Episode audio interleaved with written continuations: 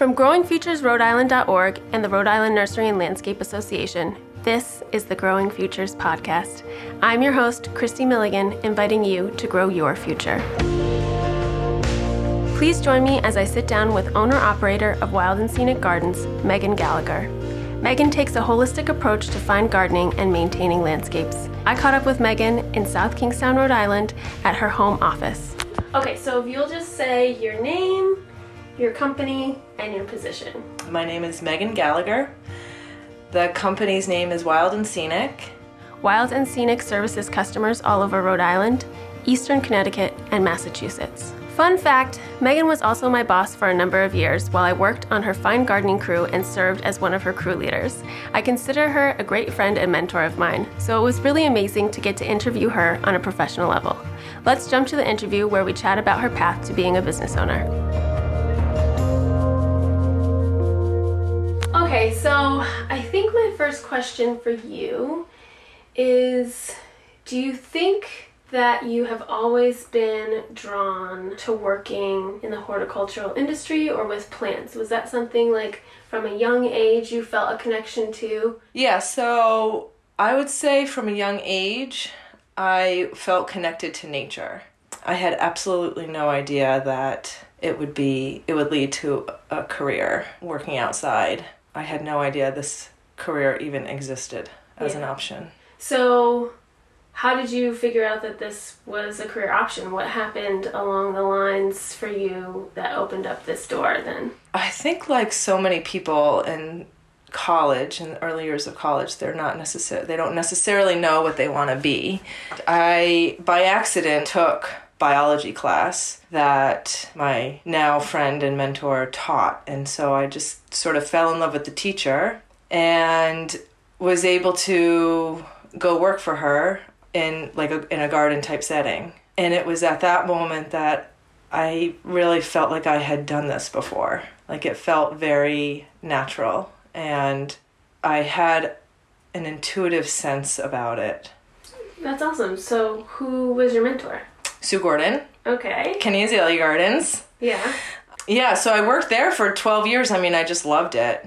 I loved how she saw the landscape as a living, breathing being. Everything was connected, and that was really cool. And every plant was something, was someone, right? There was really no such thing as a weed. There were invasives, but everyone every plant had a name had a purpose and to me that was really cool. And it was just a matter of understanding you know the different microclimates within that garden setting and what plants thrived and what plants wanted to be next to each other. And So, you did say that you fell into this class, this biology class in school. What were you originally going to school for then? I did two years of maybe like psychology and communications, and then, I took a couple years off because I knew I actually wanted to work outside. I knew I did not want to be inside. I had all these jobs lined up during the summer that were going to make me just stay inside. So I went to go work for Handrigans, which is a fish company. So I worked as a dock worker unloading fishing boats which was kind of hilarious. And that obviously wasn't sustainable, although I really loved like the manual labor part of it. And then I ended up coming back to school to do because I was really interested in nutrition. I had been a vegetarian and a vegan for a while and I just liked the whole nutrition and health type thing. And so I realized I would have to take a lot of chemistry for that and I didn't want to take any chemistry. Chemistry really scared me. But biology, this biology class that I took because you had to take a biology class, I mean, that was so easy for me. Yeah. That really was where it was at. So that's when I switched. Okay. It was that botany for gardeners class taught by Sue Gordon that I switched to horticulture. gotcha. Not even really knowing what it was Yeah. not even really understanding what horticulture meant. And at the time, the degree was horticulture and turf grass management. so my classes were heavy on turf, which I didn't like. I, you know, looking back at that program, there was a lot that there was a lot that I didn't like and that I don't use now. Yeah. So after you got your degree in horticulture, um, I know a little bit about you. So I know you didn't stop there, but did you you took a break between horticulture and your masters, right? I worked as a horticulturalist. Yes, I was a gardener for. So from, yeah, I would say from the day I started with Sue, I was a gardener. Yeah. From then on. And so you just worked for Sue mostly for those before you went back to school, or Well, no, I worked down at Winterthur in Delaware, which is a DuPont estate. Um, it was an old, it was the largest working dairy farm in the 40s. So it, and of the DuPont estates in the Brandywine Valley, it was the most naturalized. So as opposed to a place like Longwood Gardens, which is the world renowned display garden, Yeah. Was much more naturalized, you know, big sweeps of natives, and so then you go on after that and you get your master's in environmental science, right? Environmental Yeah, science. conservation biology. Yeah. Yeah. And so that took you where in your career? You left horticulture for a while, right? Mm. And then what what did you do with that? So, yep, I graduated again from URI with a MESM degree, Masters of Environmental Science Management. And I went to work for a private consulting firm that works specifically with the energy industry. And so I thought it would be cool, like, you know, with this whole solar stuff. Like, I thought it was going to be a little bit more progressive than it was. Um, but basically, they had hired me as a biologist to delineate wetlands that were going to be destroyed by a pipeline that was going to go through them. So I basically was measuring wetlands that were going to be destroyed, and I had to calculate that area so that they could somehow mitigate it because you have to mitigate, Right. quote unquote, The damage you're doing. exactly. Right. So that still was a job outside, right? So it's still something Well, that- I was. They were sending me to like random places in Ohio because you. They would literally draw a line from Pennsylvania to Texas, and this is where the pipeline is going. And so it would be. I would be in remote places all along this area, like all along that line in whatever state, Kentucky, Ohio, Texas, delineating wetlands. So that part was outside, but otherwise I was in like on the 15th floor of a huge building in Providence, business casual. yeah. Like not. so not what you were. Imagining. Yeah, and then in the office I was permitting you know, wild and scenic rivers actually, which is how I got my Oh, business name. That's so funny. Yeah. So that was the inspiration. So you did get something good. so then, I guess explain to me. Well, I think I know. Like I can tell, it wasn't really like what you had kind of thought it was going to be, right? Right. Why I feel like I'm hearing from you. So then was that the push for you to like go back into nature? Is that why you kind of created your own business or It was a really nice spring. I think I worked at this consulting firm for like nine months. And it was a beautiful spring. Like it was like March was beautiful. April was like, you know, looking like it was going to be beautiful. So I think April 1st, I gave my two weeks. And I had, what was I driving? A Jeep Cherokee. And this is the stupidest idea. What are you just going to quit your job and start gardening like you don't have any clients. And so what was really great about probably the most beneficial thing about my education at URI was the connections I made. I was exposed to so many amazing people. And so those are the people that helped me connect with clients in the area. So I think, yeah, I started, yeah, I quit my job. I don't remember what really I was doing in between, but I remember, I mean, I got Higginbotham that June. yeah. And then from there on, it just was. You said Raph said had one piece of advice. Did you talk to Sue? Did she say anything to you that like I don't think I talked to many people about quitting my job and starting. I think I just did it. you just did it? But that's how I run my company. Is is it's all intuition. Yeah. I just it's just intuitive. Yeah. You just have like that business sense about you. Well, I don't know that it's a business sense so much as it's just in, intuition yeah. of knowing what to do and how to how to do it. Yeah. And sometimes I'm wrong, but never so it's never been so catastrophic that it's like, oh, maybe I should really start running some numbers. Like never has it ever been Yeah. like that. Yeah. Well, so now you have this company. What do you would you started eventually hiring employees, right? What did you look for in employees that you were thinking about hiring? In the beginning, I just was looking for anybody who would work, and that happened to be two young women who were going to college. So working part time in the summer was perfect. I only had I ended up getting a truck because I only had the one vehicle. So they worked two days a week, and they fell on the same day. So it was great. Those two days, three of us would go out, and we'd do massive amounts of work compared to just me going out by myself.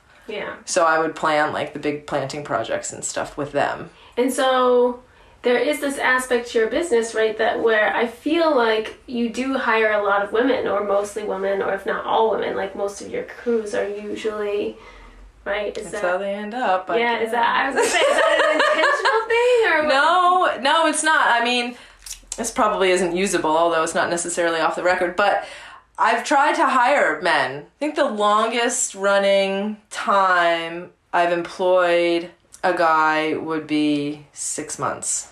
Yeah, That's the longest they've lasted. And I've had people work for years. yeah. Like women who've Yeah. worked for years over and So, over again. So, what do you think the qualities are in a person that they need to do this job, do it well, or be successful? You know, be- be that longevity type of employee. Like, like what qualities did they share? Maybe. So the ones that lasted understand self care. It's a physical job, so we have to know how to take care of yourself and know how to ask for help, but also know how to develop strength, right? Yeah. And and not just physical strength, but also mental strength because there's times of the year where fine gardening can be pretty tedious if it's not something you like to do. So, understanding that, having a good, also, the elements as well. You're out in the rain, in the cold. It's either raining, cold, hot, buggy, too sunny. I mean, there's like one day in June that's like a perfect day to be outside.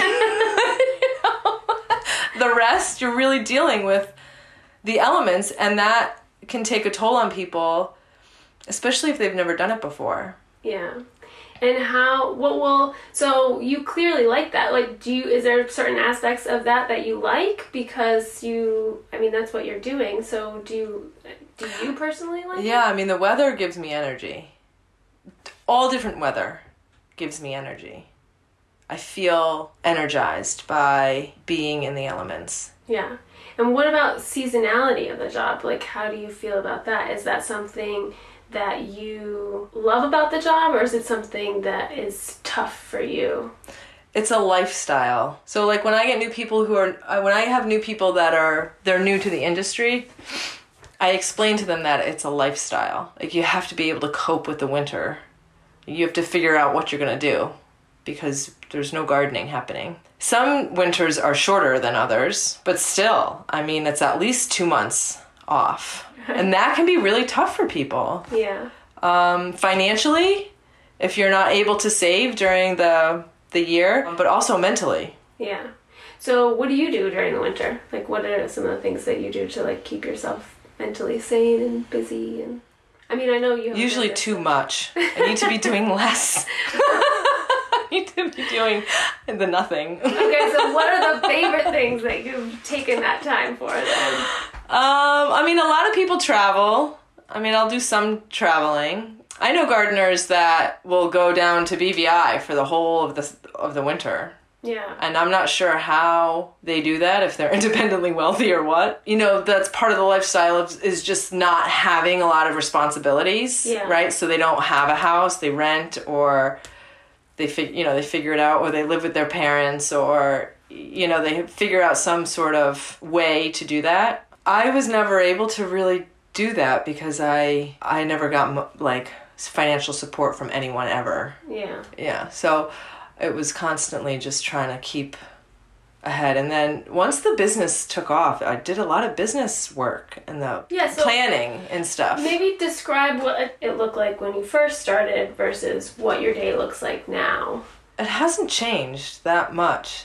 The volume of work has increased, but I've also increased my workforce. I have a little bit more freedom now, finally, in the day.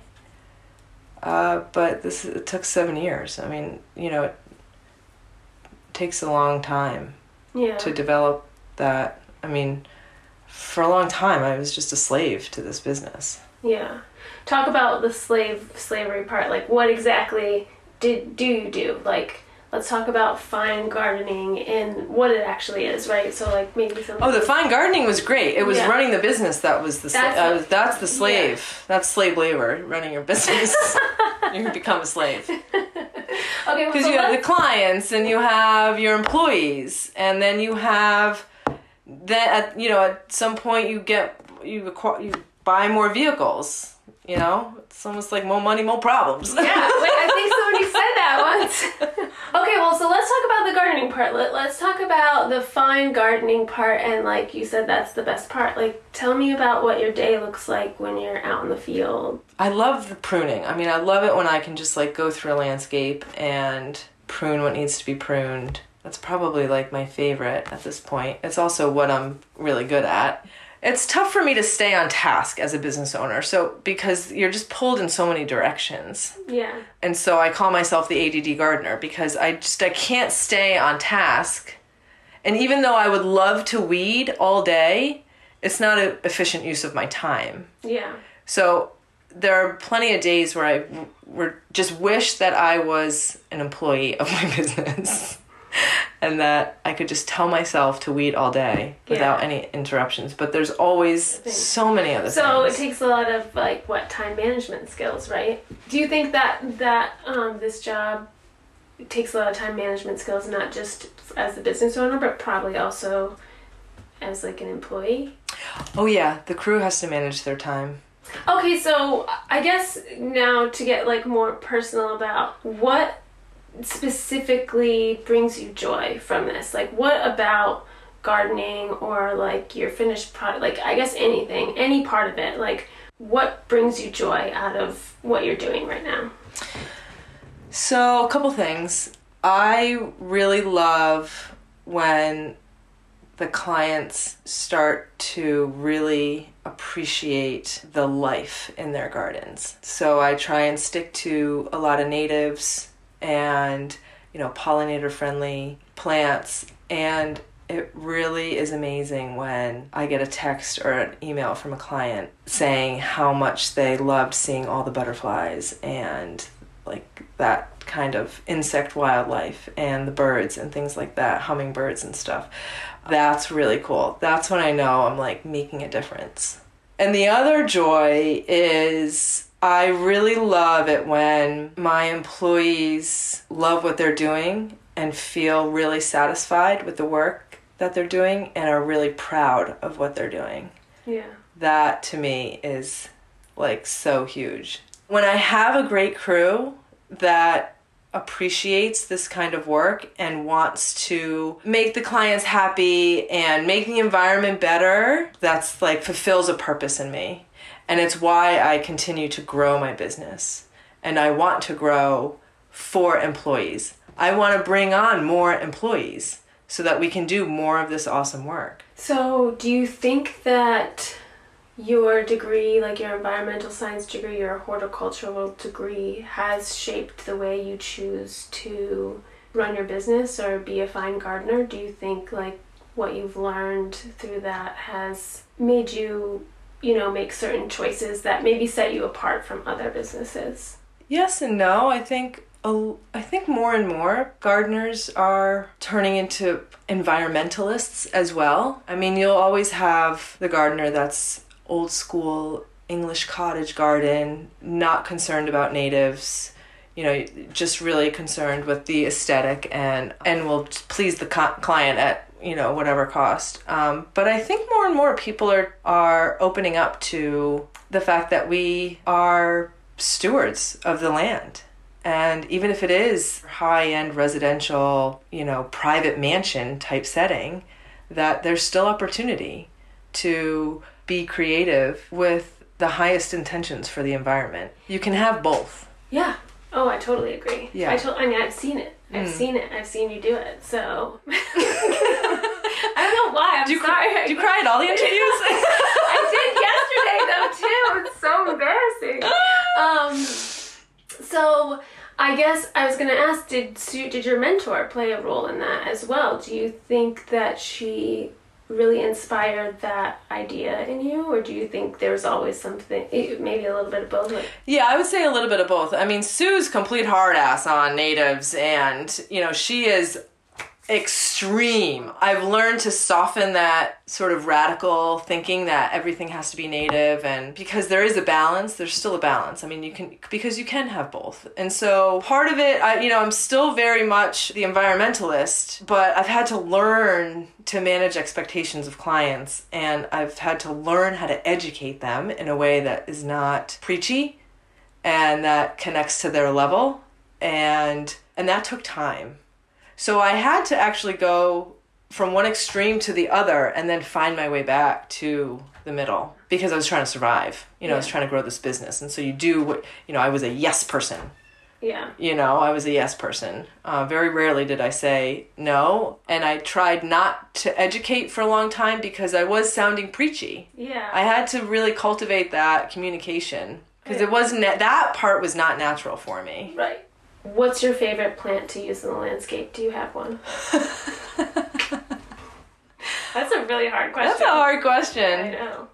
So the my favorite plant that is on a couple of my jobs, which I you know I get really excited when I see it on jobs, is Calycanthus. It's the first plant that I bought for myself and Oh. planted for myself. See, that's good. That's that makes Yeah. sense. Yeah. I love that. So, what would you say to the parents of a high school student that might be interested in getting into the green industry? What would your advice to them be? Hmm. you know, you want your kids to be successful. And I think in a lot of parents' minds, success equals financial success. Right. Right? There we've completely eradicated emotional growth and emotional teaching, how to deal with our emotions, how to be emotionally present and emotionally successful, right? We've eliminated that from our schools. We've completely eliminated that, and therefore, why would it be important to do something that you love to do or that's fulfilling Right. or grounding? That's huge. Yeah. I mean, as soon as I realized I didn't have to be stuck within four walls, that feeling of liberation was amazing. So I, I guess I would say that this industry really hits on you can be super creative, you have to be highly intelligent, whether it's your outdoor classroom, it cultivates compassion for the earth. This industry is going to be the industry that heals the earth. We're done. That's a wrap. Um, no, okay, I do have one more. In life in general, what is one thing that you find inspiring or that has inspired you? What I really think is so cool, like plants talk to each other. They feel. They have a deeper understanding of what's going on than we do. And I think if we can tap into that deeper knowing, then we've done our job. Like if we can learn to communicate with the environment the way that the trees communicate with each other, then we have half a chance. Yeah. I'd like to thank my guest and you. Thank you so much for joining me. To learn more, visit our website at growingfuturesri.org. You can also follow us on Facebook, Instagram, and Twitter. We hope you'll continue to join us on this journey because Growing Futures Rhode Island wants to help people launch careers that are both good for them and the land they care for. We love hearing your feedback, so reach out to us with questions, comments, and suggestions for future podcasts at growingfuturesri.org. That's growingfuturesri.org.